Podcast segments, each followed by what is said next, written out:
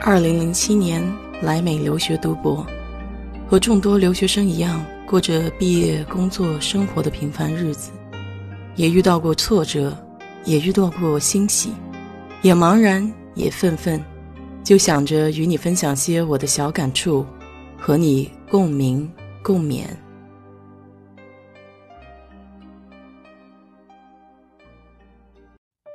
嗨，你好，我是 DJ 水色淡紫。今天下午培训的时候呢，老师放了一则视频，我觉得还蛮有意思的，给你分享一下。有一名来自澳大利亚的工程师叫 Dustin，很小的时候呢，他父亲就教会他骑自行车。那么有一天呢，他就突发奇想，自行车的把手是这样的，如果我们用手让它朝左拐的话，它就会朝左拐。所以他的想法就是，当我们朝左控制把手的时候，但是轮胎会向右拐。就这样，他发明了一种反向思维的自行车。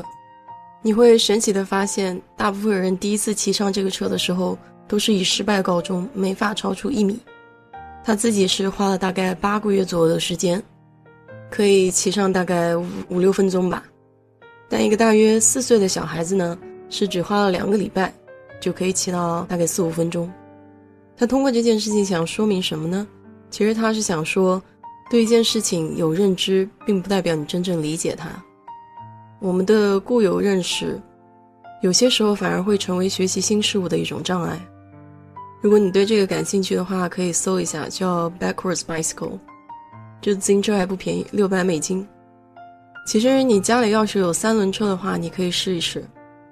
凡是会骑自行车的人，一般很难掌握三轮车的技巧。我小的时候骑过一次，我外公的三轮车就直接掉沟里了。这个故事呢，算是个引子。今天我想跟你聊一聊“清零”这个概念。清是清洁的清，零就是数字零一二三四五的零。我还记得第一天上班的时候，我老板就给我说过一句很有哲理的话。他说：“我们知道我们知道什么，我们知道我们不知道什么，最怕的就是我们不知道我们不知道什么。”很绕口哈，你可以细细品一下。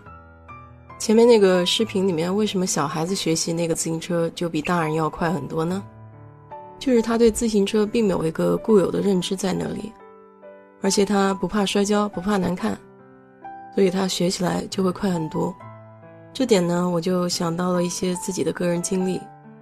在国内我是念过硕士的，然后到了美国这边来呢，因为国内的硕士在这边是不能够认证的。所以我又得从头开始学，也没有觉得有什么，而且还顺便拿了一个地理信息专业的硕士。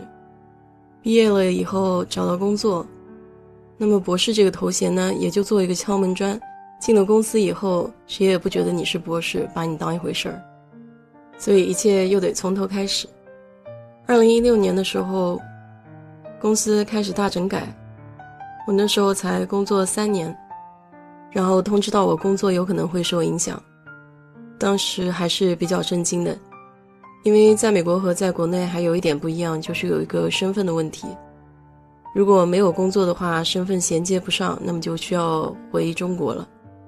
所以当时也是非常着急，我想过无数种办法，我想过去做优步出租车司机，还打了电话到一个水果摊位，准备去卖水果。然后我还报名去参加了房地产经纪人的课，准备去考一个资格证，还想过要去做翻译。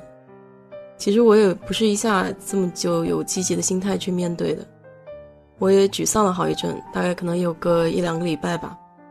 在这沮丧的过程中呢，我就发现，其实没有人能够帮到你，你只能靠自己。